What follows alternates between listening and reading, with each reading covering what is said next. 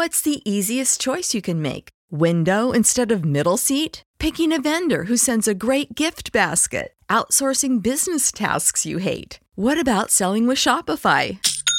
Whether you're selling a little or a lot, Shopify helps you do your thing, however you cha-ching. Shopify is the global commerce platform that helps you sell at every stage of your business. From the launch your online shop stage to the first real life store stage, all the way to the did we just hit a million orders stage. Shopify's there to help you grow. Whether you're selling scented soap or offering outdoor outfits, Shopify helps you sell. Wherever and whatever you're selling, Shopify's got you covered. Sign up for a $1 per month trial period at shopify.com slash try. Go to shopify.com slash try now to grow your business, no matter what stage you're in. Shopify.com slash try.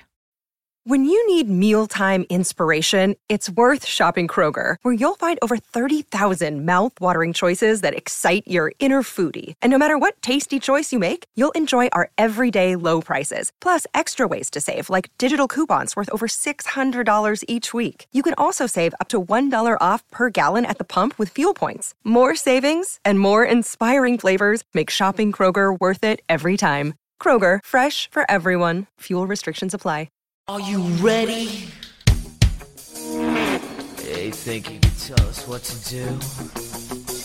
You think you can tell us what to wear? You think that you're better? Well, you better get ready. Bow to the masters. Break it down!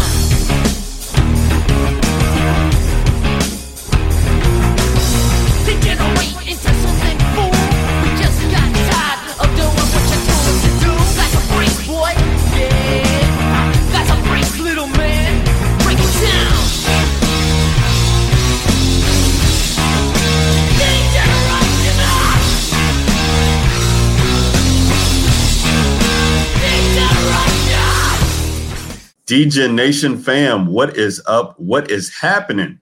It's week 11 coming at you from the DegeNation pod. I am your host, Ryan Williams. You can find me on Twitter at Ryan Alexander underscore W. And I am joined by my usual co-host, Fantasy Wrath 13, and that's Kevin Steele. And it's just it's just mano y mano. It's me and Kev this week. Um, we've had the pleasure of having some guests on the past couple of weeks, and and now it's just me and him trying to, you know, trying to give you guys the plays to land on for week 11, uh, mostly from a DraftKings perspective. That's what we do here at the DegeNation pod. So um, if you do, if you do play FanDuel, Yahoo, Fantasy Draft, and all that, some of these plays are obviously going to be in, in play for you there. Uh, but most of the pricing that we break down is from the DraftKings perspective. Uh, for those of you who are newer to the show, uh, DegeNation Pod is where you can find us on Twitter. And also, we have a Slack chat that we would love you guys to join. Um, we are doing a listener listener league on DraftKings as well too. If you DM Kevin at Fantasy Wrath 13, he can give you all the details to that. But also, just by coming in and joining our free, that is right, free Slack chat, we can get you all the details and and how to take part in that. So come on in, take Kevin's money. He's been giving it out for free all year. So what's what's one more league? Kev, how you doing? Talk to the people, man we got week 11 here on tap. Hell yeah, it feels good. It feels good to be here for another week. I'm excited. We're only a couple weeks away from the glorious Thanksgiving slate, uh, which will be fun because oh. we're going to do our special breakdown that we do every year. But we are going to have uh, both guests that we've had on the last two weeks on um, for that. So it'll be a four man pod. We'll have Derek and Maddie on for that show. So it should be a lot of fun. Uh, yeah, I'm ready to, uh, you know, when, when I'm gonna take something down this week. I just feel it, you know, inside of me, and uh, and uh, it's gonna be a good week. I'm ready for uh, I'm ready to talk about these plays. We're, we're pulling for you, Kev. We we want you to take down something. Send some screenshots in the in the chat. Get the people fired up. Get them on some plays. So we got week 11 here, as we've said, and uh, it, Kevin, it's it's shaping up to be a, a, a fun week. We've had a um, you know two two great conversations i feel like in the past couple of weeks on kind of how to attack slates and kind of what the process should be and how how people can start to form their core or what to do just with the general overall view of the slate and we're, we're given a week here where we have lamar jackson prices one of the highest priced quarterbacks i think we've seen this year on DraftKings. We have uh, Christian McCaffrey, who is in a much better matchup than he found himself last week um, going on the road there in, in Green Bay. And, and, Green Bay has definitely been a matchup that we want to target for running backs, but Atlanta, e- even more so here. Um, we get a pretty solid matchup from a pass catching r- running back standpoint in usage, and he's at home and he hasn't been priced up at all. So, uh, you know, we, will have another fun conversation with him with more viable running backs, I feel like, on the slate. Um, that are a little bit cheaper. Uh, Michael Thomas priced up at, at just under 10K at 9,900 um, who's been smashing all all year long and and gets to go against this Tampa Tampa Bay funnel um, where he should eat again. Um, and, and, finds himself in a premier spot. Uh, and then we have George Kittle, who was going to be in the Bananas matchup, but he looks like he's going to be doubtful there in the game against Arizona. Um, there was a report that came out earlier this week that he was going to miss, and then there was a retractment of that report saying that it wasn't it wasn't made uh, public knowledge yet, I guess, that he was going to miss, but he's extremely doubtful um, to play. So we we definitely got a fun slate. Let's let's start it off with with quarterback and kind of break it down here for the people um, and and kind of just talk about our, our favorite plays at the position and, and what we're doing, and we can go from there, Kev. So when I'm looking at this slate, um, you know, we we talked last week a lot about Christian McCaffrey and that price, and is it worth it to pay up for that price tag? And I know that Derek was on and talked about how Atlanta was good uh, at containing the run and stopping the run, and Latavius Murray and, and Kamara had pretty pedestrian days there against Atlanta. But it is a home matchup for Christian. I think he's going to be fine. But one way I'm looking to build teams in GPPs is kind of getting to Kyle Allen with the pass catchers in this matchup. I know Kyle Allen at 5,300, I feel like he's going to be heavily owned. Um, and rightfully so. He's very cheap. He's he's a great way to start your cash game quarterback. Um, Atlanta's given up a ton of points to the quarterback position on the year, um, and with Kyle Allen, it, we uh, we've talked all year about the narrow distribution of targets, Kevin. Like, I you know, just even looking at last game, like it it just feels like you know where the ball's going with this Carolina team. He's going to look for DJ Moore. He's going to look for Curtis Samuel. He's going to look for Greg Olsen, and he's going to look for Christian McCaffrey first and foremost. And so I feel like the way that these guys are all priced around Christian McCaffrey, if you can get like Kyle Allen and, and DJ Moore going for over 200 or going for over 100 yards and two touchdowns. Um, maybe a good game out of Curtis Samuel. Greg Olsen, uh, cheap at the tight end position. If you can kind of play this game from, okay, yeah, Christian McCaffrey's in a good spot, but if he doesn't get the touchdowns, if it ends up going to some of these other guys, that could be a great pivot. Uh, pivot way to go in in GPPs when people might try and jam it in. Um, I, I, love Christian McCaffrey this week, and, and we can talk about that at running back once again. But uh, I I will definitely be having some teams with Kyle Allen on them. He's my favorite uh, quarterback in the cheap price range. Um, in the 6K range, Kev, we haven't talked about him a lot at all this year, but I'm looking at Tom Brady as well. He's 6,400 on DraftKings. He's had three three of the past four games, he's gone for over 40 attempts. He's just been able to find these guys open and talk about a narrow distribution of targets. Like there's no uh, Josh Gordon is gone there, and and Julian Edelman has pretty much always been there. But he's going to James White. He's going to Mohamed Sanu, who's seen like 14 or so targets in his past two games uh, since joining New England. Uh, Phillip Dorsett is in the mix, and like Jakobi Myers has been branched out. They rarely ever throw to the tight end, and he has a matchup here going against Philadelphia, where we've targeted quarterbacks going against them all all year. And at only 6,400, like, and I'm looking at Mohamed Sanu and Dorsett, both are way, way too cheap for what they're able to give you. Um, Mohamed Sanu is like 4,300 this week. I think Dorsett's just just above that. And and if you can get, you know, kind of one of these games that we've seen out of him against the Giants and Washington, Tom Brady, that is, you know, 27, 26 points, I think that sets you up in a prime spot. I don't like Sony in this matchup if you want to play James White, that's okay, but he's kind of a little bit um, priced up for the matchup too. He's 5,400. I, I, I don't know how much I'll get to on my main builds, but I definitely like some main builds with Tom Brady and and one or two of these pass catchers just because I feel like it's going to be so off the radar. I expect his ownership to be to be way low. Um, and then at the top, you know, how can you go wrong with any of these top five quarterbacks, Kev? It's Lamar Jackson, Drew Brees, Deshaun Watson, Dak Prescott, and Jimmy Garoppolo at the top. Now with George Kittle out, and I'm not sure if we know what Emmanuel Sanders' status is.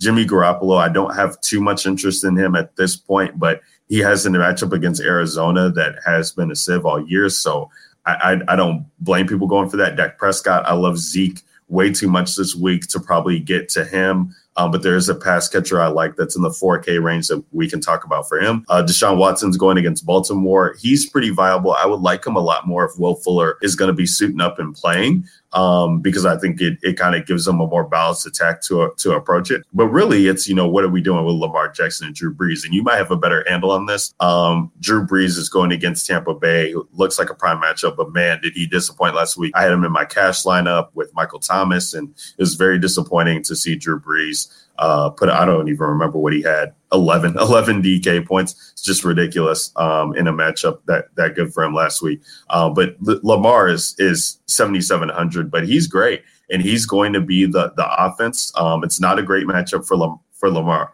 or for Lamar for Mark Ingram. Um, he you know they they do a good job at at containing um, the run, but they have injuries on defense that I think we definitely have to take into consideration. And and at 7,700, if he's going to be giving you the rushing upside as we've seen uh, the past couple weeks, it could be another good week to play Lamar Jackson naked. As his his pass catchers are a little bit um, priced out of my range where I'd want to target them. Um, so where are you at with quarterback this week, Kevin? What are you finding early on as we do this this kind of first look at drafting? Well, some some some of it you already mentioned. I think that um, really you're going to probably have to take a stand on what you want to do here on this slate because two teams. Uh, that are in really good spots. One being Carolina, and then the other one being New Orleans. You already mentioned. Um, Carolina has the third most implied points this week, while New Orleans is a half point behind them uh, with 28. So, um, you know, it, I think that you look at this and the problem is is that I don't know. I, I you would have to go complete stars and scrubs to play Brees and stack him with Michael Thomas, who's 9,900 on DraftKings, and then also 10-5 Christian McCaffrey, and you leave yourself very thin by doing that with that with that kind of lineup construction. Um, I, I love Drew Brees. I mean, this is a perfect matchup. We know that Tampa Bay is a complete run funnel or pass funnel, and they have done a very good job of shutting down pretty much every running back they face this year. I don't think this week's going to be any different. I do think that you see, you know, Sean Payton trying to get a little different or try to get a little creative and getting the ball in Alvin Kamara's hands and maybe use him more as a pass catcher or line him up in the slot or what have you. But, um, mm-hmm you know, like this is a prime spot for Drew Brees, and then stacking him with with with Michael Thomas, and then also you probably could also, you know, throw in a Tre'Quan Smith in there who ran more routes last week than than Ted Ginn did, and um, or, or played more snaps, excuse me. Um, and then you also have, you know, then if you want to run it back, like I guess you, I mean, if you wanted to run it back with Mike Evans or Chris Godwin, like it, I think that's going to be, you know, one of the, probably the most popular stack there is. But again, like you're you're paying. I, it's so hard for me to imagine paying ninety nine hundred for a wide receiver. Good as, right. as Michael Thomas has been, like I would much rather pay the you know the extra six hundred and give me Christian McCaffrey. So I, I don't know, like so so I think that's that's a decision you have to make. And like I said, Drew Brees is in a fantastic spot for sure. Um, if you want to get a little contrarian, I think going Drew Brees with like like I said, like Jared Cook and and like a Tre'Quan Smith and not playing Michael Thomas. Um, in, in, the event that you know something crazy happens, but I mean Tampa Bay is ravaged by injuries on, on their secondary. They just cut Vernon Hargrave, so I mean it's tough to imagine that they're going to be able to do anything against them to stop them. Again, you know I think you're going to have to pick your poison um, yeah, the other one, like you talked about with Dallas, with with Dak Prescott, like I really love this this this matchup, but I, I am nervous with Jeff Driskel playing. Um, do they get up quickly on on Detroit and and hold their own? Because I was really hoping Stafford would play this game, and because I felt yeah. like that if he did, that that would open things up, and this game would be a really good one, a uh, really fun one to target. And I felt like it was he was a solid pivot off of Drew Brees um, at 6,700. But, you know, I still think that, like, what we saw last week, because, like, actually, I think a really contrarian stack this week is actually Jeff Driskel at 4,600. We saw last week I mean, he played a, a decent defense uh, or a, a, pretty solid defense really against the Bears um, on the road and you know put up 19 DraftKings points. And he's he's giving you something with his legs. I mean, he's not Lamar Jackson out there, but I think he can give you you know 40 you know 40 or 50 yards rushing. I mean, last week he had five attempts for 37 yards. I think you could easily you know project him for 20 or 30 yards this week on the ground. And at 4600, like that's going to be a way to kind of free yourself up if you know, but getting Christian McCaffrey in there and some other you know high priced players um, and being different. So I do think Dr- Jeff Driskel at 4,600, you know, in GPPs, I think is certainly a way you can go, you know, stack, uh, stack him with Kenny Golladay or, or Marvin Jones. Um, and then, you know, if you want to run it back like Amari Cooper or something like that, I, I, mean, I think that is a pretty interesting stack that you can get. I think some other ones, you know, I do like Jameis Winston at 6,500. They're at home, um, you know, kind of, you know, again, pivoting off of Drew Brees. Uh, and then, you know, after that, like, you know, if you wanted to play like a, a Nick Foles in his first game back, I, I, think Carson Wentz is super interesting at 5,400. That's way too cheap for him. Um, I know a lot of people are going to look at New England and say, well, you know, this New England defense is for, for, real. He's not Lamar Jackson, blah, blah, blah. I think Philly can, I think Philly can, you know, eh, can run with them and, and, and put up some points. There are apply, I think their, their implied point total is what was it? I just had it up. It is, you know, 20 and a half. It's not fantastic, but it's not terrible either.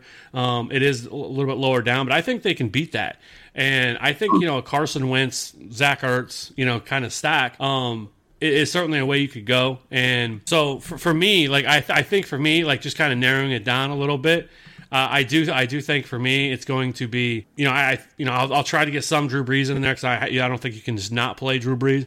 But my, you know, my favorite plays are really probably going to be Dak Prescott and you know, and then I, I, like Jeff Driskel and then some Carson Wentz and then maybe toss in some Matt Ryan because I do like Matt Ryan a lot. Yeah, no, but um, Matt Ryan was was another guy that I was kind of looking at. Uh, I mean, he was one of the safest options that you could target um, through the first six weeks of the season, um, pretty much here. So uh, you know, and then to see him bounce back with uh, 35 attempts at New Orleans, um, even though he only put up 15 DraftKings points, that's definitely promising. So, um, you know, if they, they Carolina gets up to a big lead and they have to rely on him, you like that. Um, and, you know, I also want to monitor uh, James Bradberry news. I know he was, you know, missing last week. I, a lot of I saw a lot of touts talking about Davante Adams being in play, and he was out, and Davante Adams was able to get going. So, like, this could be a big Julio week with Matt Ryan um, if Bradberry were to miss. Some of Julio's biggest games, I feel like, have come uh, against Carolina, um, as well as some duds too. But um, he, you know, he's definitely in a in a good spot. Uh, but yeah, I mean, it's I, I want to play Brees, Kev. Like I I want to get him. It's just like it's hard to see yourself making a stacked team that doesn't include Michael Thomas, and then when you're playing Michael Thomas at 9900 like yeah, he had that 44 point week earlier on the season, but he was priced in the 6K range. So if he gets you that, that's pretty much what we can carve out as his potential ceiling, quote unquote. That's only 4X right now at that price tag. And so I just feel like you're kind of hedging a lot of salary there. If you want to play him in cash, you know, by all means, I think go ahead because I do think there's some value on the slate that we'll get into at running back and wide receiver both alike. And, and so to, you know, be beat 50% of the field to have Michael Thomas, that's fine. But when you're talking about taking down a GPP, like I, will use some of that money and, and go elsewhere um, at a wide receiver position where we've traditionally kind of talked about paying down um, at that position or at least paying to an affordable price tag and locking in uh, volume at your running backs. So um, out, outside of that, Kev, I mean, is, is, there any other quarterback that, that you like? Uh, Jameis Winston to me is always in play at 6,500. the attempts are just there. It's it's just absolutely insane what this guy's been doing the past couple weeks 54 attempts 43 attempts 44 attempts 48 attempts and they're talking about Ronald Jones being used more so as a pass catching back, which could open up, you know, fewer plays on the ground for them and, and favorable matchups when they're pass heavy attack and, and, and, up that for Jameis. So at, at 6,500, I think this is a great way to kind of, you know, maybe you're not paying. I think a lot of people, when they're playing Michael Thomas, they'll play Drew Brees as well. And so if you want to just take Michael Thomas from this team and get Jameis, um, and Mike Evans or Chris Godwin or both. Kev, we had talked about it last week. Like the way to pivot off of a Christian McCaffrey was to say, okay, Mike Evans and Chris Godwin have been combining for outsane numbers um, week in and week out. I think last week was the first time that they hadn't reached 100 yards and a touchdown since like week one or something like that, which is insane. So if you're playing, you know, if you want to say, listen, I'll play Jameis, I'll play Mike Thomas, I'll play uh, both Evans and Godwin. And, and just figure out the rest of my lineup after then and think that this game is going to crush the the over under. I think that's a very unique stack as well too that most people uh, won't won't be on. Um, is there is there any other quarterback play that you've liked? I know you talked about Derek Carr a lot this year, and he's 6,100 going against Cincy. Any interest in him? I just don't think they have any need to really throw the ball. Unless I mean, we see, we see crazy things all the time, right? I mean, hell, the Miami Dolphins are what on a two game winning streak right now, and yeah. you know, like anything crazy can happen on any given week. So, I mean, it, the only way I would really have interest in that is if I feel like they could keep it close. If you feel like that the Oakland could keep it close, then yes. I mean, this is a fantastic matchup for Derek Carr. I don't know if they really need to throw the ball that much. And I think with Josh Jacobs, you know, like I would much rather attack this game through him and then also, you know, have a stack of, you know, Oakland D and Josh Jacobs versus, you know, going with um, you know, Derek Carr. Now, I mean, can you play Derek Carr? Absolutely. I mean, this is a fantastic matchup. The Bengals have one of the worst defenses in the, if not the worst defense in the league. So, of course, that's a way you can go. You know, I think you could go Sam Darnold if you wanted to at 5,700. Like, I really like him as well. Like, I mean, he's somebody that I think that you could get to. Um, kind of had a bounce back week in a way last week against the Giants. You know, had 21.7 DK points, which, you know, at 5,800, what he was last week, isn't fantastic. But I mean, it, it didn't kill you at all. And, you know, right. and you know that he's one of the cheaper options uh, on, again on this on this slate at 5700 against the Redskins who are all and their secondary is awful. So sure, I mean cuz I mean I will, the one thing I'll say that DraftKings has done a really good job or has done this year. Typically in the past like a lot of their salary was based off like how players were performing. It wasn't so much as much on matchup.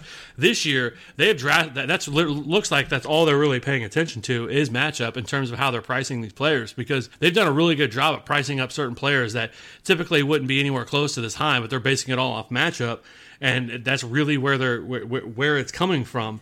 And so, you know, I would like to play Lamar Jackson, but I'm not paying seventy seven hundred dollars to play Lamar Jackson. I, I, just think that there's too many other quarterbacks that, that can do what he can do, and I, I don't know if this is as good of a matchup. But like, you know, Houston isn't great either. Their secondary is horrible. That's why they've been bringing in everybody they possibly can, and everybody's, uh, you know, they brought in Gary, Gareon Conley from the Raiders. They traded for him. They claimed um, Vernon Hargreaves. So of course, I mean that secondary is awful, but you know, we're gonna have to see if Baltimore can force them, or if, excuse me, if Houston can force him to throw.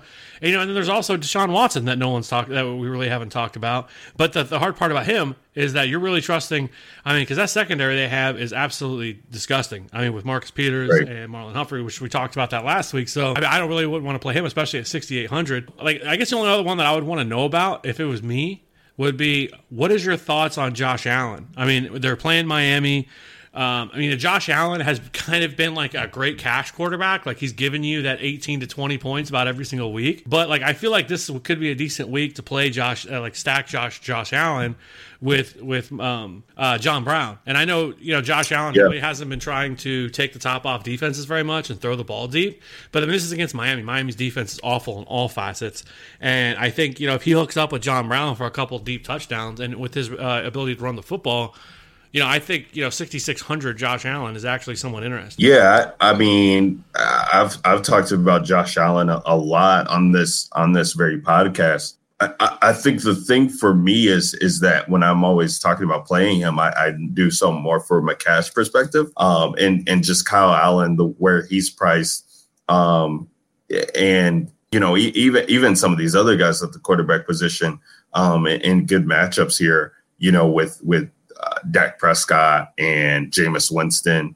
Um, I, I'd probably even be more apt to play them in cash. I mean, the thing is, is Kev is I'm looking, and I'll skip ahead here. Like Miami defense, even though they're priced up to 2,500, which which kind of sucks because I was a little bit excited to play them if they were going to be a little bit cheaper than this, but they've been pretty decent um, these past couple of games. You know, go, uh, at Indy, uh, Detroit, both of those wins, and then Pittsburgh. You know, they only put up four, but they were definitely, you know, showing signs of being able to get pressure um, and things of that nature. This home game, we know that Josh Allen is, you know, susceptible to turning the ball over from time to time.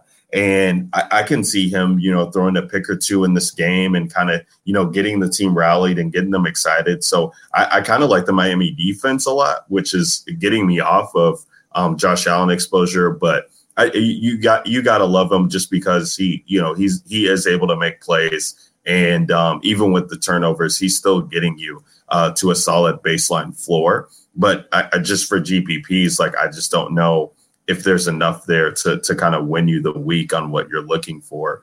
Um, even when he's throwing like we saw last week 40 40 times so um, and, and if i could trust like the running game situation at all here for buffalo I, I think we'd have more you know more of a of a sign on what what to do and how to attack them but it's like i don't know if it's going to be devin singletary week for them i don't know like who if if josh allen is going to you know be smashing in a, in a good spot on what we've seen. But we have we have targeted quarterbacks against Miami this year, so I I I, can see the interest there. It's just I'm I'm kind of leaning towards the defense side, so it got me off of. Yeah, and that makes sense. I mean, like I said, they're not throwing the balls deep. I mean, he did come off a pretty solid week last week with his 25. So, but yeah, I mean, he's he's been more like like you said, he's been much more of a cash game play. But I just wanted your take on that because I know you've been really high on Josh Allen for a lot of weeks, and you know this is a you know a great matchup against the Dolphins. So 100 percent, 100 percent. Um, yeah, I mean, if we, I think that I think that pretty much hits it. Uh,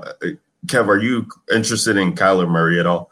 Uh, just because I, I, know people will ask about him, and he just kind of, ha- I mean, it was Tampa Bay, uh, but you know, went for thirty last week, and Christian Kirk had the big game. So, are you are you interested there at, at all, knowing that he has some rushing upside and is a quarterback that San Fran really hasn't fa- outside of Russell? I guess Russell was able to make some plays happen um, with his feet as well on the Monday night game. So they could be, um, you know, having trouble with him. Well, I mean, we have seen it. I mean, it's two weeks ago, excuse me. I think, yeah, it was Halloween. That's right. Uh, yeah. yeah, they played, and he put up twenty three. He put up twenty three DK points against them. Um, you know, twenty two, almost two hundred fifty yards passing, two touchdowns, five five attempts for thirty four yards. Like, yeah, I mean, guys like this are always in play. Like, the, I mean, playing quarterback, and especially at sixty one hundred. I mean, he's priced down because of the matchup against San Francisco, but yeah, I mean, I think you can play him, and I think he's going to carry no ownership whatsoever because of all the other plays that are higher than him, and I think a couple of the guys that are lower than him. Like, yeah, I don't think he's going to carry any ownership, and um, I, I, don't know if I would want to go chase uh, Christian Kirk and what he just came off of, and that monster week he had last week that won a lot of people a lot of money.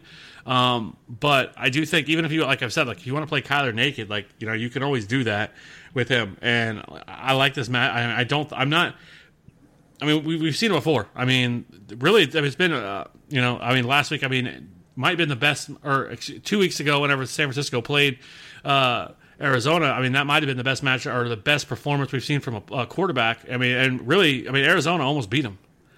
So, right. Sure, if you want to play Kyler Murray, it, I mean, I, I, don't know how high his ceiling is. Like, I don't think it's 30 DraftKings points like we saw last week against the Bucks. But I mean, I think he can get you 20 to 25, and at 6100, like I mean, you'll take that. Yeah, absolutely. Um, I, I, know I know the ownership is going to be there just off of what Christian Kirk was able to do too. So that that's something that we'll want to monitor. Um, let's let's move on to running back Kev and and as I kind of alluded to at the beginning of the podcast, Christian McCaffrey, his price hasn't changed. He's still 10-5 and he has this matchup against Atlanta that people have avoided um, targeting running backs all year. But Christian McCaffrey is is essentially matchup proof. Um, I'm not scared of, of playing him in any matchup here. Um, and if this game can be somewhat competitive with Matt Ryan there at the helm and, and Atlanta able to put up points anyway, especially or in any any type with Julio on the other side, I, Christian McCaffrey definitely has piqued my interest once again. And so uh, definitely trying to find ways to get him. Ezekiel Elliott is in a smash spot. Um, he's kind of been, you know, meddling, and we really haven't had him on the main slates uh, here in the past couple weeks. But um, it, we just know the volumes there with him. I mean, you're looking at the attempts that he's that he's showing, in, in 20 attempts in each of the past four games. Um, it, when when needed, he can be used in the pass catching role too. Um, it just hasn't amounted to such in the in the past couple of games. But um, you know, that this is a without Matt, Matthew Stafford playing, I think that you know this is a team that that Dallas can handily win. That Detroit just lost to the the Bears, and um, I see this as a really good spot for Zeke at 9K. Uh, people might not be, you know, they might have thought that the defense can rebound because they held David Montgomery to whatever it was, eight points or, or whatever he ended up with. But uh, Zeke's just in a, in a league of his own um, when it comes to the running back, and he's saving you 1500 off of Christian McCaffrey. So uh, I, I, love that play. Dalvin Cook at 8900.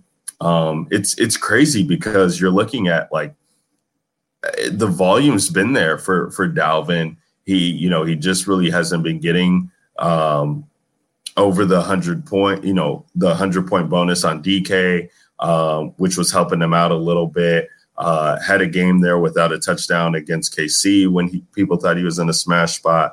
Uh, but the touches are definitely still there. He's getting pass catching work, so he's he's definitely um, on my radar and play. I'm curious to see what his ownership is. I I might have to look up um, Pro Football Focus uh, ownership projections while, while, you're while I turn it over to you, Kev, um, to kind of figure that out. Uh, also, like Josh Jacobs, 6,900 uh, going against Cincinnati. We've targeted Cincinnati on the ground all year, um, so love him. Joe Mixon, Kev, you've been talking about him the past couple of weeks, and he finally came through and, and paid off if people were playing him, which he had to have been two or less percent owned, but he got 30 attempts there in a blowout, um, which was which was crazy to see. So they're definitely still high on Joe Mixon. Uh, he pretty much has that whole backfield to himself. So you know he's 5,500 against an Oakland team that has given up points and if they're going to give him run, no matter whether they're leading or from behind or the game's tied,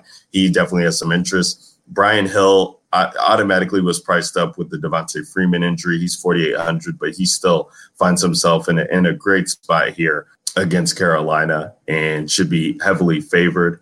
Um, and there was one more guy that I wanted to touch on this week. I know. I mean, I, I think I hit it. I think I hit him on.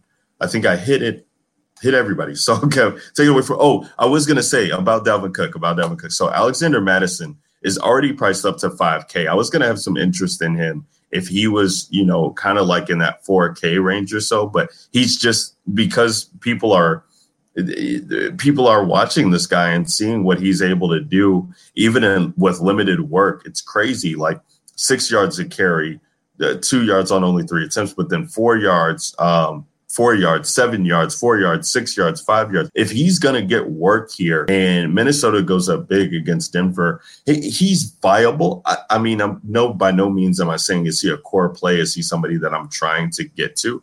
But uh, if you find yourself, you know, 20 max entering or 150 max, so to speak, like get yourself some exposure to Alexander Mattison in, in tournaments because um, as as much as Dalvin's in a great spot, you know, if you're playing McCaffrey or Zeke and and then one gets a Mattison who could find his way into the end zone for sure, um, you know, he could end up paying off on that price tag. So, Kev, where are you at with running back this week, and what are you seeing so far?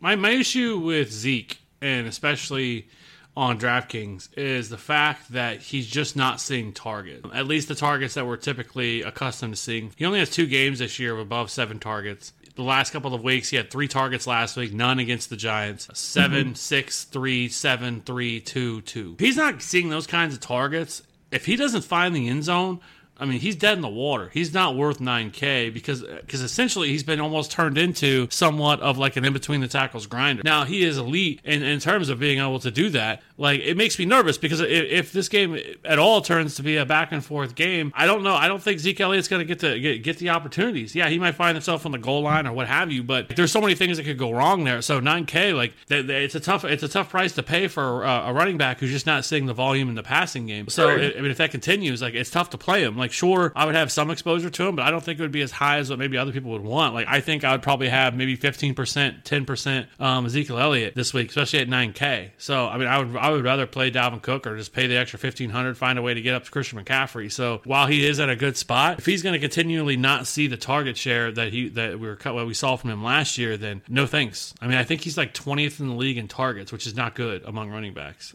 you know, especially somebody that you're paying 9K for. So, you know, from there, you know, I think that you already mentioned Josh Jacobs. Absolutely love him. He's 6,900. Think he smashes that and you know I, I, think he's an easy obvious play. You know I think if you wanted to play Marlon Mack, I think you can go there at 6400, especially if we get Jacoby Brissett back this week. I think that kind of opens him up a little bit more. I I think Brissett is a, a, boost to the offense, and so you know against Jacksonville you can run on them. So 6400, you know he's a little bit cheaper than what he's normally been, so I, I like him at 6400. And then you know, some of the other ones, you know, Devin Singletary, 6K, that's kind of expensive, but I definitely think it's somewhat justified in this matchup. He's been much more in the explosive back.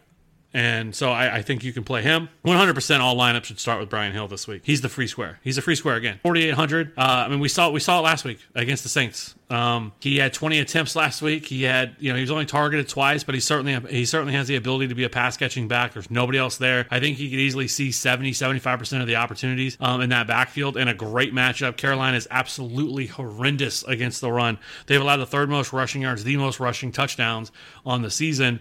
And so I mean, we saw it last week with what or what Green Bay wanted to do. I mean, every time they got close, they just punched it in with Aaron Jones over and over and over again. They're missing Austin Hooper. Um, I know they said he's a long shot to play. I, I don't. He's out. Like I, I, he ain't playing. And so right. I mean, they traded Mohamed Sanu. So I mean, you're talking about Julio and Calvin Ridley, and then I mean, their other tight ends are a bunch of nobodies. So I mean, I think you see even more opportunities open up for someone like Brian Hill and at 4800. Like again, like I think you just play 100 percent of them. If he's going to be 60 percent owned, the way you get above that, you know, to be contrarian is just play 100% of them. And not, not not as many people will do it. I remember a couple weeks ago, whenever Jaylen Samuels was like 4,100 and he was the free square, there were some of the tournaments that I was in that he was only like 35% owned. I had right. like yeah, that's insane. Like anytime we get these kind of types of plays that open themselves up, they should always be yes. If you don't want to, you know, go 100 percent, okay, 80 percent, you know, like you, but you playing that low of him and getting that kind of an edge because as, the higher the stakes, you you start to see where they become highly high, more and more higher owned. Like I said, Brian Hill, it'd be different if there was another player there that he was just going to be splitting backfield and stuff with. He's not. There's nobody. Ito Smith is on IR um, and Devonta Freeman's out. So forty eight hundred dollars and a, and a nut matchup. You, I will take it all day, and it's a way you can open yourself up to get Christian McCaffrey in your lineups easily, yep. which is something we did not have last week. Whenever you know uh, Christian McCaffrey's in a great spot, who Chris, Christian McCaffrey, I mean, wasn't didn't wasn't lights out last week. I think he had what twenty nine, which is still fine. I mean, still good, but I mean, at 10-5, I mean that's that's not 20, 29 and and that touchdown late didn't get called in his favor, so could it could have been more. Yeah, it could have been, but again, it's kind of what I was talking about last week. You know, you didn't have to play him, and you definitely didn't. I mean, I don't, I didn't see many any, any tournaments that I was in was he in the winning lineup. But again, I get why we're playing him and everything else. We're not going back to last week. I just, you know, I'm just saying. Yeah. But the difference was last week though is we didn't really have this type of play last week. Like now we do, and so it, it, just makes it so much easier to be able to fit in Christian McCaffrey at 10-5 and pair him with Brian Hill. I mean, I know some people don't love you know playing running backs from the same game. I don't really care about that. Um, or if you wanted to, you know, use the stack of of um, Drew Brees and Michael Thomas. Like again, throwing Brian Hill in there is a great way to get leverage off. Yeah, I mean, I, I do like Brian Hill this week too. I, I I will definitely be well under the field on him probably just because at 4800 I, I, I think I will end up paying up more on running back um, as I usually do um, than than the field. He is in a great spot. Uh, he would be the first person into any cash lineup that I built. Um, and I'll, I'll have definitely have some exposure to him in tournaments, but I'll, I'll probably be under the field. Uh, I wonder what his ownership is too. I'm gonna I'm gonna pull up his ownership as well, just so just so we have an idea of that. Uh, but while I'm doing that, Kev, you know, a couple other guys that you know I think are, are worth talking about um, is, is Tevin Coleman. He's 61. I know that backfield is kind of muddled there, but I think Raheem Mostert is going to miss or expected to miss. Um, and then we got Breida, I think, as well is banged up. So it it could be all his. He was a Mostert was a limited participant today in practice. So um, he could end up playing, but I, I, think if that backfield ends up missing one or two pieces, um, I would have extreme interest in, in Tevin Coleman there, who, has been who's been a stud pretty much this this year. Uh, in that same game with Marlon Mack, we have Leonard Fournette. He's 7,900 on DK he has been getting more targets this year. I will say that. But traditionally, he's not a guy that are, are, going to be targeting for on DK because the volume from a pass catching standpoint isn't there. The attempts haven't been there the past two weeks, but getting Nick Foles back and this offense should be in a good spot. And like you said, Jacoby is coming back for the Colts. It could be, uh, you know, a, a a matchup that is better for fantasy purposes than we might be thinking about on paper. Are you interested in Leonard Fournette on the other side of the ball at all there? Sure. I mean, I think he's somebody that's in, in line for positive regression, right? And like he, the opportunities uh, that he's getting in that from the backfield, the, the targets that he's seeing. I mean, it's elite level stuff, and he just hasn't found the end zone. And I think you know he's somebody that we could probably project for positive regression over the second, you know, over this last part of the season, um, coming off their bye. So yeah, and I do think Nick Foles is actually an upgrade over over Gardner Minshew. I know there was the Gardner Minshew mania that we were having there for a little while, but that was starting to fade a little bit. I do think Nick Foles is a much better quarterback than Gardner Minshew is, at least at this point in their. So I do think that's at least a boost to the offense. So yeah, I mean, I, I do like uh, Leonard Fournette. I think that he is a solid pivot off of some of these other higher price plays. You know, seventy nine hundred, I, I think is a fair price for him you know, I he is the fourth most expensive, but I mean, if you don't, if you're not wanting to pay up for, let's say, Dalvin Cook or Ezekiel Elliott, then I think you can easily play Leonard Fournette.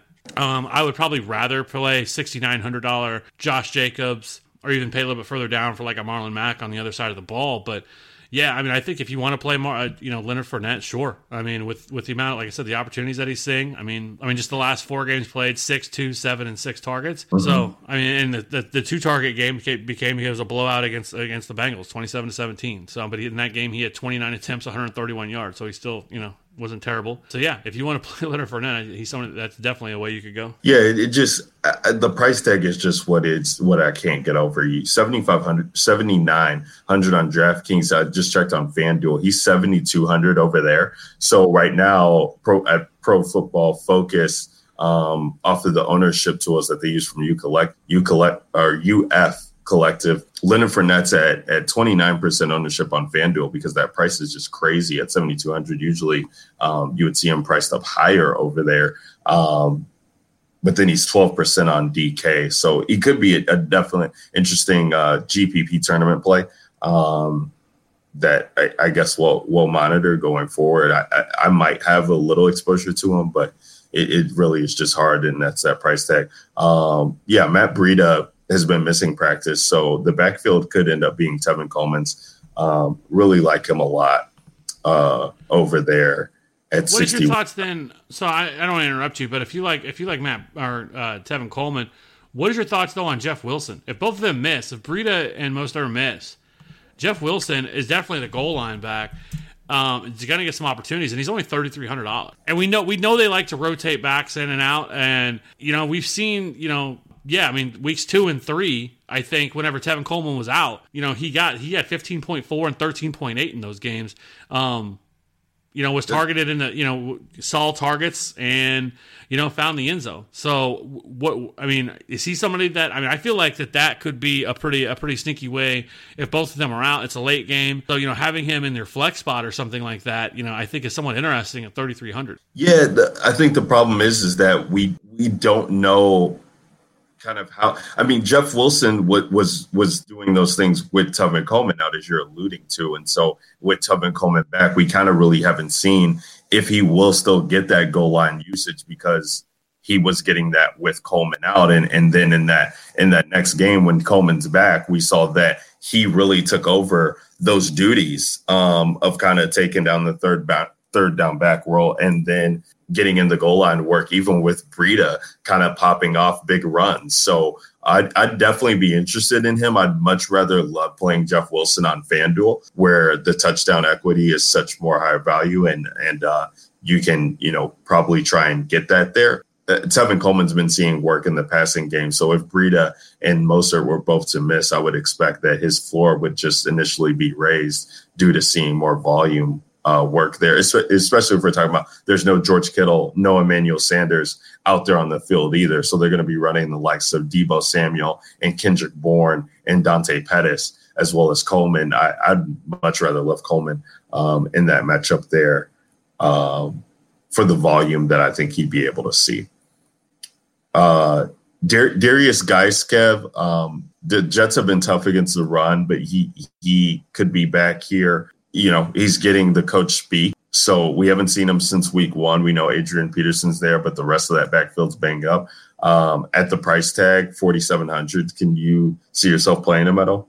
I mean, I think he's like the ultimate GPP play, right? I mean, we, we know he's explosive. We know what is, but I mean, he's been out this, he's been out so long. He's coming back from injury. I just, I, know the, you know, Bill Callahan said he's going to get many chances. Uh, he expects uh, this weekend, but I don't know what that means. Um, as much, I would love to play him, but I, I, just don't think there's any reason to go there. Like, just I'll find the extra 500 and pay up for Brian Hill. You know, I'll play J.D. McKissic. Um, I think that who at 4600 is cheaper than Derrius Guice, and you know Ty Johnson's been a train wreck. You know, I, I think yeah, somebody like McKissic, who's going to be in positive game scripts, I think um, is a way you could go. Who has double digit fantasy points in each of his last two weeks. You know, I mean, hell, would you play Kalen Ballage? I, I know he was awful, downright awful. But I mean, he saw twenty. Uh, he saw twenty attempts last week. He's targeted four times. Like I mean, 24, 24 opportunities. Again, not good. But at forty three hundred, he doesn't need to do a ton. Buffalo's been awful against the run. Awful against the run. Yeah. He's gonna have no ownership. Like I don't know. Like I, I wouldn't have a ton of him. Like I would maybe like if you're if you're out here playing 20 lineups, maybe I'd have him in one or two, just kind of as right. a dart throw. Like at 4300, like I, I don't know, like I feel like he's he's at least someone uh, interesting in you know in tournaments. I'd, I'd play him in tournaments um, over the likes of Brian Hill. Uh, to kind of get leverage there, um, you do love the usage that Ballage is getting. Um, I, I don't, I don't know if that, you know, I think the four catches off of four targets. I think that's pretty much a ceiling for him. Um, he had been a real awful pass catcher at the beginning of the season, like not catching anything that was being thrown his way.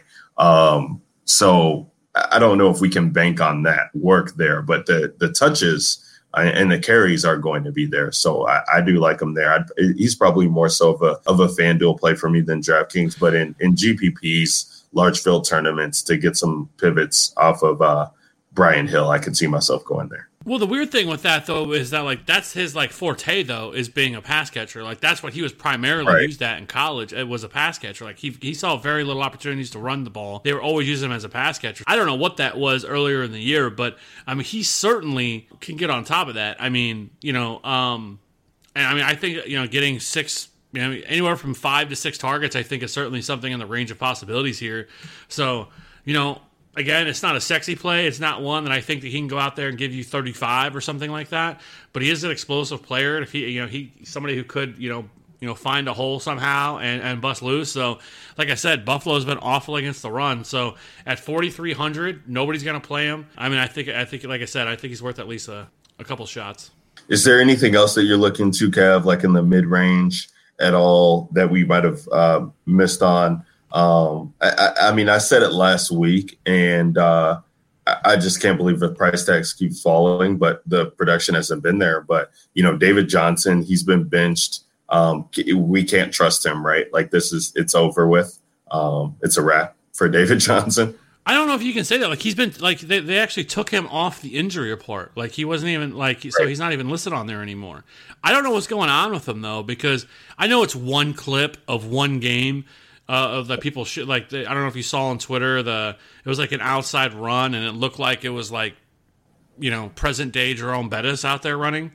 And oh my um, god no. yeah it's wild. But like again it was one play. I don't know what he was doing. Like I know people are going to use that and used it and like oh see he's toast or whatever. I don't know. Like but he's not listed on the injury report. He, he still is David Johnson. He definitely could be utilized more as a pass catcher. I know Chase Edmonds um, you know, has a possibility of being back, which if he does, like that's even more of a you know problem. But he did not practice again today, so I doubt Chase Edmonds plays. So, you know, David Johnson at 5100 certainly has some intrigue. I think the issue here is that DraftKings has gotten so smart in the way they've priced everything. Like, there's just not a lot of great opportunity, you know, or a lot of plays here in this um, 5K range. Like for Right. me, like I think the best one you could make a case for would be James White. You know, this really could be a James White game. Philadelphia is a complete run fun- or a pass funnel, just like you know the Bucks are. They are great against the run. I don't think Sony Michel. Now watch, you know, Sony Michel forty nine hundred will go out and rush for 150 yards and three touchdowns in this game. Oh my Um, God, don't say that. Just to prove us wrong. don't But- say that because I'll have none. Yes, I'll no, have neither zero. will I. But I I feel like that James White at 5,400, like that feels like a steal in this matchup against Philly. You know, I, I do like. I think you can have some, you know, interest in, J- in James White on DraftKings because of that price tag. I mean, 5,400.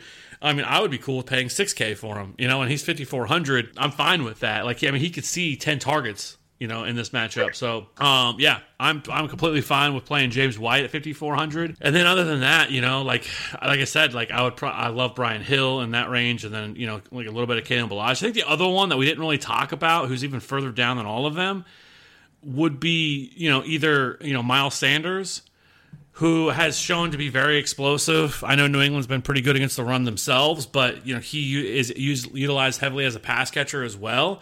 And I think when I think New England is going to try to take away certain things from them, whether that's Zach Ertz or whether that's Alshon if he plays. Um, Yeah. You know, Miles Sanders at 4,100, you know, could be a pretty interesting play too.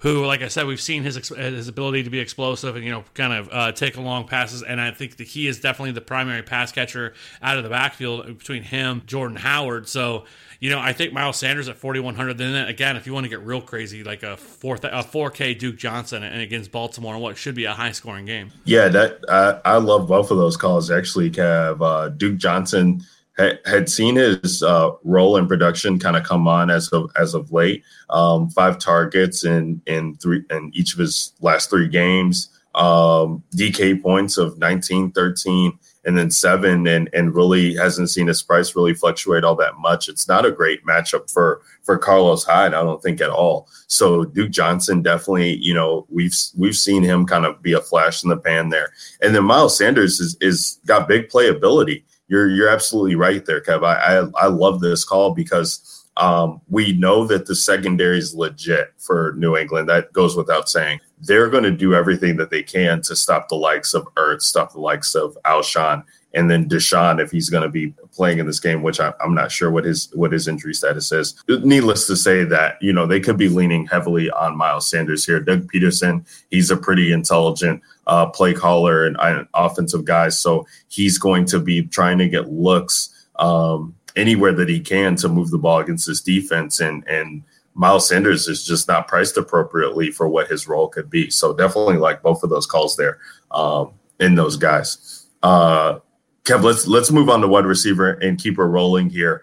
Um, as I'm, as I'm looking at the clock, and and I know we love to talk about running backs all week, but wide receiver is even a more interesting spot as we have Michael Thomas at the top, as we alluded to at 9,900. Then DeAndre Hopkins is a drop down um, all the way at 8,100, and and you touched on it. The secondary is legit. They're not the secondary for the Ravens. That is, they're not the secondary that started the season. They've made moves. They've they've pretty much sealed it up and, and started to get prepared for the playoffs. Um, and so while DeAndre Hopkins has been seeing a pretty nice target share, um, you know, he's not a comfortable pivot to go to off of off of Michael Thomas, but his, his floor is still um, with you know targets uh, over double digits, uh, pretty much in every game since week week six. Uh, and you know, 28 DK points, 24.9, 19.4. Uh, so he he he's a guy that can always find a way to get his. And and like I said, if if Will Fuller is able to play in this game, I actually like targeting the Houston passing side of things just because I feel like they'll need to figure out a way uh, to lean on that to get things going here offensively against this Baltimore team on the road. Um, Amari Cooper, he's been banged up, um, but still been balling. Um, just been putting on on clinics here. Uh, 18 points are higher in his past three three games on DK. Now he's been priced up appropriately to 7,700.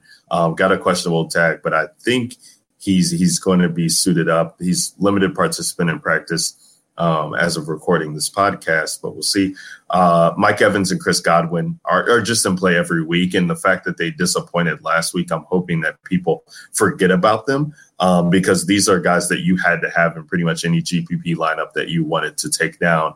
Um, in the past couple of weeks. So uh, they're always going to be in play for me. Uh, really love Mike Evans um, in this spot. I, Marshon Lattimore I think we're waiting on news for him to miss, but if he's out, you know that could that could definitely help out. Both, I think Godwin more so even than Evans, but I just I just feel like um, he's going to be running running rampant uh, against this team that pretty much won't be able to stop anybody like e- Eli Apple. I'm not convinced convinced of. Um, I, w- I definitely would like Michael Gallup, but at 6,500, it kind of seems priced too high for me. So the guy I was talking about earlier was Randall Cobb, and Randall Cobb has has really come on here in the past couple weeks um, with getting targets. I mean, it's pretty much just him, uh, Amari, and Michael Gallup that are getting looks and from the wide receiver standpoint from Dak Prescott, and he just is coming off of this 25 point game, but it was on Sunday night.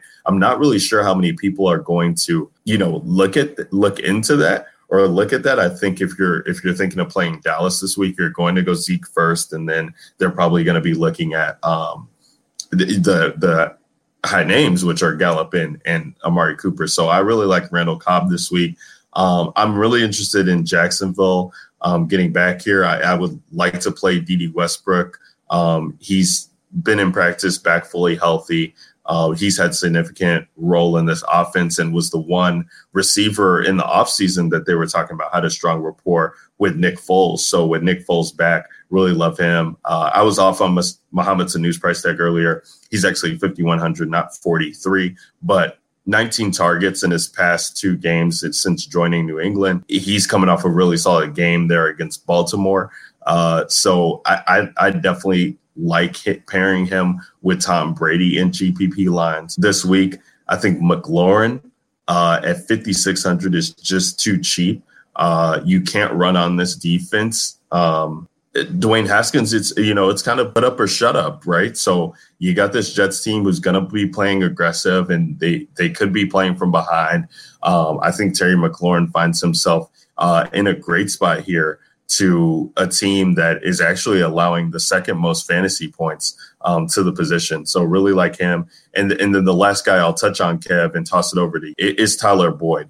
And I touched on this last week, and I'm kind of pissed at myself that I didn't get to him, but on a couple teams. But Tyler Boyd at 5200, it's it's still just priced too cheap. He was 4700 last last week, which I thought was crazy. He only ended up with 12 and I thought that was because they ended up giving the ball to Joe Mixon and kind of getting away from the pass. But if they can, you know, that was Ryan Finley's first game out. So if he's getting a little comfortable there um, and going against Oakland, who allows the third most points to the position from a fantasy point perspective, I, I really like Tyler Boyd here. Um, you know, hopefully you're playing him and you you kind of want to see him get over the century mark which he hasn't been able to do since week five. But if he gets over the century mark and he's able to get a touchdown, he could be you know, he could he could be a guy that was like Christian Kirk uh, last week for people. And in Christian Kirk, we just saw the volume there, and it just really hadn't paid off. So uh, you know, I, I really like going back to the Tyler Boyd well.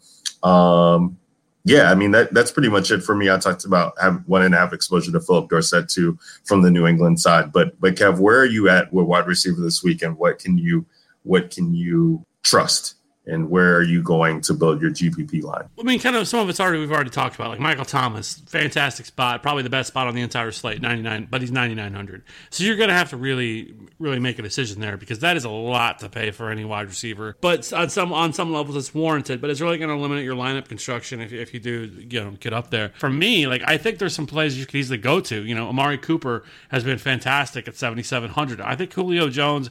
I mean, he has I think over the I mean over the last four weeks, I mean I mean he's Julio Jones, but over the last four weeks he is number three or number four in a weighted opportunity rating over the last four weeks. Um, air yards there, everything has been there. Just he hasn't found the end zone. Uh, he's on another one of those streaks that, that he tends to be on, and you know that's kind of been you know the biggest problem. Everything else is right there in line. Um, his yards per route run is exactly where you want to see it. It is. I just had it in front of me. It, he is what I think seventh or eighth uh, on this slate of players. Um, you know, in yards per route run with 2.35. So I mean, all all the everything is lined up, and I think that he can easily get on top of this. So at 7,500, though, I will say that I think his ownership is going to be rather is going to be you know pretty high um, on this slate. He's going to be one of the higher owned wide receivers on this slate. Actually, I think he's the second highest uh, projected uh, in terms of ownership uh, according to yep. Pro Football Focus. So yeah, I mean, I, I, there's a lot of people that are right there. You know, you talked about DJ Moore; he's in a fantastic spot in this matchup. Um, again, he's he's kind of right there with him as well. Um, I, you know, I talked about John Brown. John Brown is actually over the last four weeks number two in weighted opportunity rating, the air yards. Um, he's crushed all of that over the last four weeks. Again, just uh, only found the end zone one time. His average depth of target is exactly what you want to see with 15.3 over the last four weeks. So, you know, like we talked about, like if you don't want to play Josh Allen, that's fine. But I think playing uh, John Brown, I think is is is a is definitely something that I'll be looking to do. And I'll have quite a few lineups. I mean, he is a little bit higher priced at 6,400, but I think he, he can he can pay that off. I really like Courtland Sutton at 6K.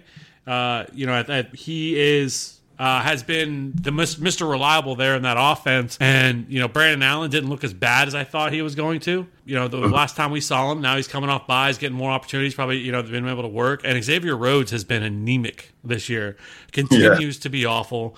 And I think he's going to see a lot of him. We'll have to see what happens with Trae Waynes, who missed last week against the Cowboys. But, you know, 6K, Courtland Sutton, like, you know, I don't hate that and I think he would be a nice uh, pivot off of somebody like DJ Moore. It is high and his, and his high, you know how how expensive he is. Um, I definitely agree. Excuse me with the Terry McLaurin call at 5600 uh, we know he is he is the king of, uh, of of that you know of that wide receiver core you know against the jet the jets uh, secondary is absolutely horrific and so at 5600 like we kind of saw last week with darius slayton darius slayton went off against the jets last week and mclaurin is that same type of player and you know, the, the only problem is that Dwayne Haskins. Like, what, what are we going to see from him now? You know, I think this is definitely the uh, the, the, the matchup to see if, if Dwayne Haskins is the real deal. I mean, the last couple of weeks times we've saw Dwayne Haskins, they were uh, pretty tough matchups.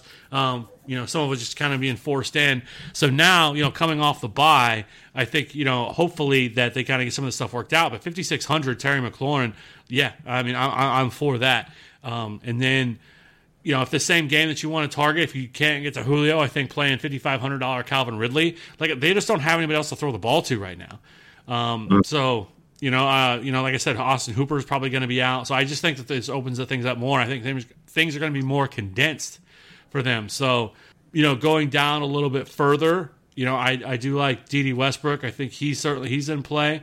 Um, and then the other one I, I, sort of talked about earlier would be um, you know, playing Tre'Quan Smith, you know, is uh, what is he, thirty eight hundred. You know, in this matchup, like I said, he he he outsnapped him last week. He only he did only see two targets, but that doesn't really tell me that doesn't really mean a whole lot to me because the entire team was awful last week. Uh, but like he's somebody who could easily easily you know um, you know he could be a, a slate breaker. Uh, we've seen we saw it last year. He had a couple games last year where he went off um, and so I, I, do like this matchup. Their secondary uh, horrific. They're terrible against deep passes. So you know, um, a nice pivot and, and be able to still get oper- still get in on this game. I think Tre'Quan Smith or even a Ted Ginn, um, for that matter, are, are ways you can go. Yeah, I, I, like that Tre'Quan Smith call, Kev. I mean, basically, outside of Michael Thomas, I mean, you know, you're you're really just ho- hoping. I feel like um, on on trying to get these guys right, but the but the matter remains is that they're not running a ton of wide receivers out there right now. So like outside of outside of Thomas, it's going to be Smith or it's going to be Ginn. So get yourself exposure to either one of those guys because because they are definitely going to be in play. Um, Deebo Samuel at 4K, Kev. I, I, I, mean, with without Emmanuel Sanders out there, I, I don't know how I'm gonna not have exposure to him. He he'd be another guy that I'd be jamming in uh, to my cash lines and, and definitely have some GPP exposure to them as well, just because of the price tag for what the role is going to be. And even last week, we saw when Emmanuel left the game, Jimmy Garoppolo just just fed him, loved him. There was no Kittle. Um, we shouldn't see Kittle again. So love Deebo Samuel at that price. That's way too cheap. In in the mid range, Kevin, we could what you know. I would definitely want to talk about this when we get to uh, tight end as well but we um with Baltimore, my uh Marlon or uh, Marlon Brown, Marquise Brown. Thank you, my God. Marquise Brown finds himself in a good spot as well. Uh, we have been targeting, you know, wide receivers in this matchup against Houston for some time, uh, especially in in in situations where we can expect points to be had, and he can take he can take over a slate on limited number of, of targets and looks. So you know Mark Andrews is priced too high up for my liking, but Marquise Brown at 5600 I can see myself getting exposure to him if he if he's healthy. I know he's been missing practice and he does have this ankle injury that he's dealing with, so we definitely want to monitor that. But if he's out there, um, it won't take a lot for him to pay off. So I, I, I, do find myself having having some interest in him. If you're wanting to stack Lamar Jackson, I think he's the you know he's he's definitely a way you can go, or you know playing by himself. Um, as we talked about, uh, you know Houston secondary is nothing to be afraid of. So. Uh, yeah, sure. I mean, I, I think you know that's uh, definitely an area you could go. I don't think he's going to carry any ownership, and um, he's kind of right there, stacked between some of these other these other plays that you know people are going to really try to fit in, like DJ Moore or or McLaurin or Calvin Ridley or Curtis Samuel that we uh, you know talked about, or, or Mohamed Sanu. So yeah, I don't think a lot of people are going to be looking to play. No, absolutely. So I'm I'm hoping that's the case and that we can get him out there healthy. Uh, Will Fuller, he's 5800, but I, I do have some uh, interest in him if he's going to be able to go out there. Uh, we know what his, or if you don't know, his splits are incredible with Deshaun Watson when he's on the field. Uh, when they're on the field together. So at 5,800, he could go definitely under owned um, because it's just a little bit higher of a price tag, but I think it's priced up um, in the situation of him playing and, and just Deshaun being able to look his way um, while he's out there. So I, I, love Will Fuller, who's basically a touchdown or 100 yards uh, when he suits up in these matchups. Um, anything else for tight or for wide receiver before we move on to tight end, Kev?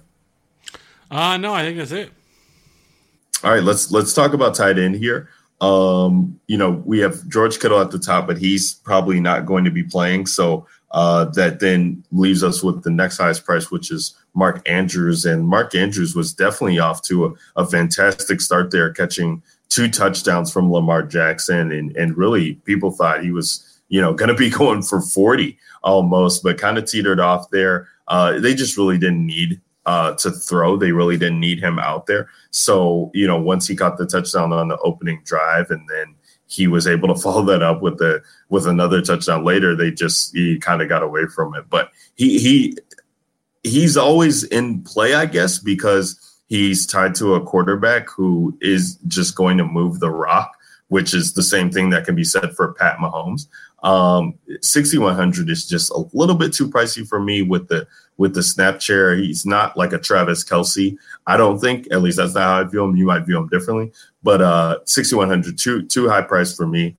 Um, Darren Waller, 5,500 against Cincinnati. Please sign me up for this. This is just way, he's way too cheap. I don't care what the, the game logs have been saying. Um, he's out there. He's going to be receiving catches. We know what his upside is. He's only 5,500. It's not like he's 65 or or anything like that. He's the fourth highest price on the slate. I, I would love him. I don't know how you get uh, to Zach Ertz over Darren Waller for just uh, you know for 500 more there for Waller. It's it's crazy to me. Um, Greg Olsen 3900. I talked about at the beginning.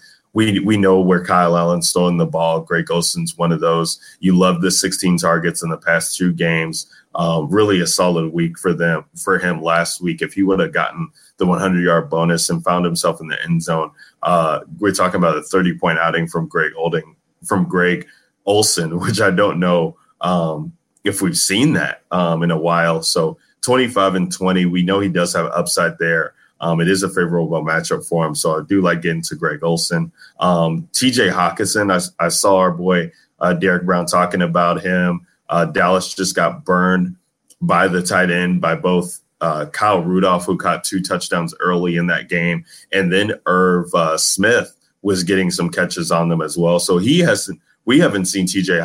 Hockenson do a damn thing since week one. Um, only one other game with double-digit DK points, but if he's able, you, we talk about these backups who come in, and if if Jeff Driskel's out there, Uh, I think he, he, they try to lean on the tight end position just a little bit more, um, lower A dot there. So uh, he definitely has some interest from me. Um, another guy, Kev, before I toss it over to you, who I'm looking at is uh, Eric Ebron. And Eric Ebron was kind of a squeaky wheel narrative kind of guy. Uh, he had been talking about how he just didn't know what his role was in the offense and really didn't like his role in the offense that Frank Reich was throwing out there. And Frank Reich is a tight end guy. So I think Eric Ebron kind of saying something uh, led to him getting these 12 targets that we saw last week. Um, and I did have some exposure to Eric Ebron because I love narratives like that. But Jack, he's been running more routes than Jack Doyle, getting more targets than Jack Doyle, and Jack Doyle's on the injury report. So even and especially if we get Jacoby Brissett back, um, I, I, love Eric Ebron in this spot here at 3,600, um, where we've looked at a tight end position basically for favorable matchups or where to pair down for for volume or pay down for volume. And uh, I think this could be another good spot for Eric Ebron. So love him at that price. Kev, where are you going uh, at tight end position this week? Sure, I think Waller is definitely in play at 5,500. Uh, we already kind of talked touched on Zach Ertz, but he is certainly a risk. But uh, starts really for me, my, my Jared Cook at 4,400. I think that's just too cheap for this matchup. Uh, Tampa Bay's been terrible against tight ends, and then Noah Fant. Um, it is a tougher matchup, but I do think you know, like we kind of talked about with him, I think he sees more targets at 3,700. T.J. Hockenson, uh, you're you know, it, there is something to be said though. I guess the last two weeks, I mean, he's had what 13 targets the last two weeks, so he is starting to be targeted more. And if Jeff Driskel plays, I think you can expect to have pretty heavy dosage of him. Um, so yeah, I think that is a way you could go. I think another one would be somebody like a Irv Smith who has seen 12 targets the last two weeks. They've really tried to get him involved in the offense, which I think is smart. And then you've seen, you know, with Adam Thielen out, like you know, I so I do think that if you wanted to play one of these tight ends here in Minnesota, I think that's a spot you can go because teams tend to. Um, I think you see probably Christopher Harris just follow Stefon Diggs all over the field. So, you know, at home, I, I do think Irv Smith at thirty one hundred. Um, if you wanted to pay down at tight end, and I don't think he, he's somebody that's really going to have any ownership either. So, um, yeah, I think that's probably where I would go. Um, probably pretty thin this or pretty tight this week with with tight ends. You know, if, again, if you want to get wild, you know, Gesicki and OJ Howard, who you know finally had a big week last week. Um, you know, you could do that too. But for me, I, um, I think that's probably where I'll stay. Though is probably some Darren Waller, Jared Cook, um, and then a little bit of you know T.J. Hockenson, and then maybe some Irv Smith if I want to get real wild with it. Any any cheap guys that you can talk to the DegeNation fam about that you're looking at? Um, your Tyler Kroft loves, your your uh, you know, are you looking at Ryan Griffin or Dawson Knox or any of these guys, or just Irv Smith is the lowest you're willing to go? Um, I mean, if you want to play a Ryan Griffin, I mean, you certainly could do that. I mean, we saw him whenever before when Chris Herndon was out, you know, start you know get some opportunities. Um, prior to that happening, I mean, he had the 24.6 week against Jacksonville. He had 11 against against Miami, and at 2,900, um, you know, and then week six he had 11.8. So I mean, he's had some pretty decent weeks. So you know, it, I wouldn't be upset at all about uh, about targeting Ryan Griffin. And again, somebody who's not going to carry any ownership. You know, uh, the boy Tyler Kroft it does get Miami this week, but he's just not seeing any sort of uh, opportunity at all. Um, he didn't even see a target last week. You know, what a shame. Right. We he did see four targets, but uh, yeah. So I mean, I think as low as I would really want to go this week, there's nobody that really like truly stands out to me at, at right now. Um, I mean, if you wanted to get like really wild and play like a Ross Dwelley or something like that, uh, you know, if, if George Kittle's out or, but I, I just can't do that. Um,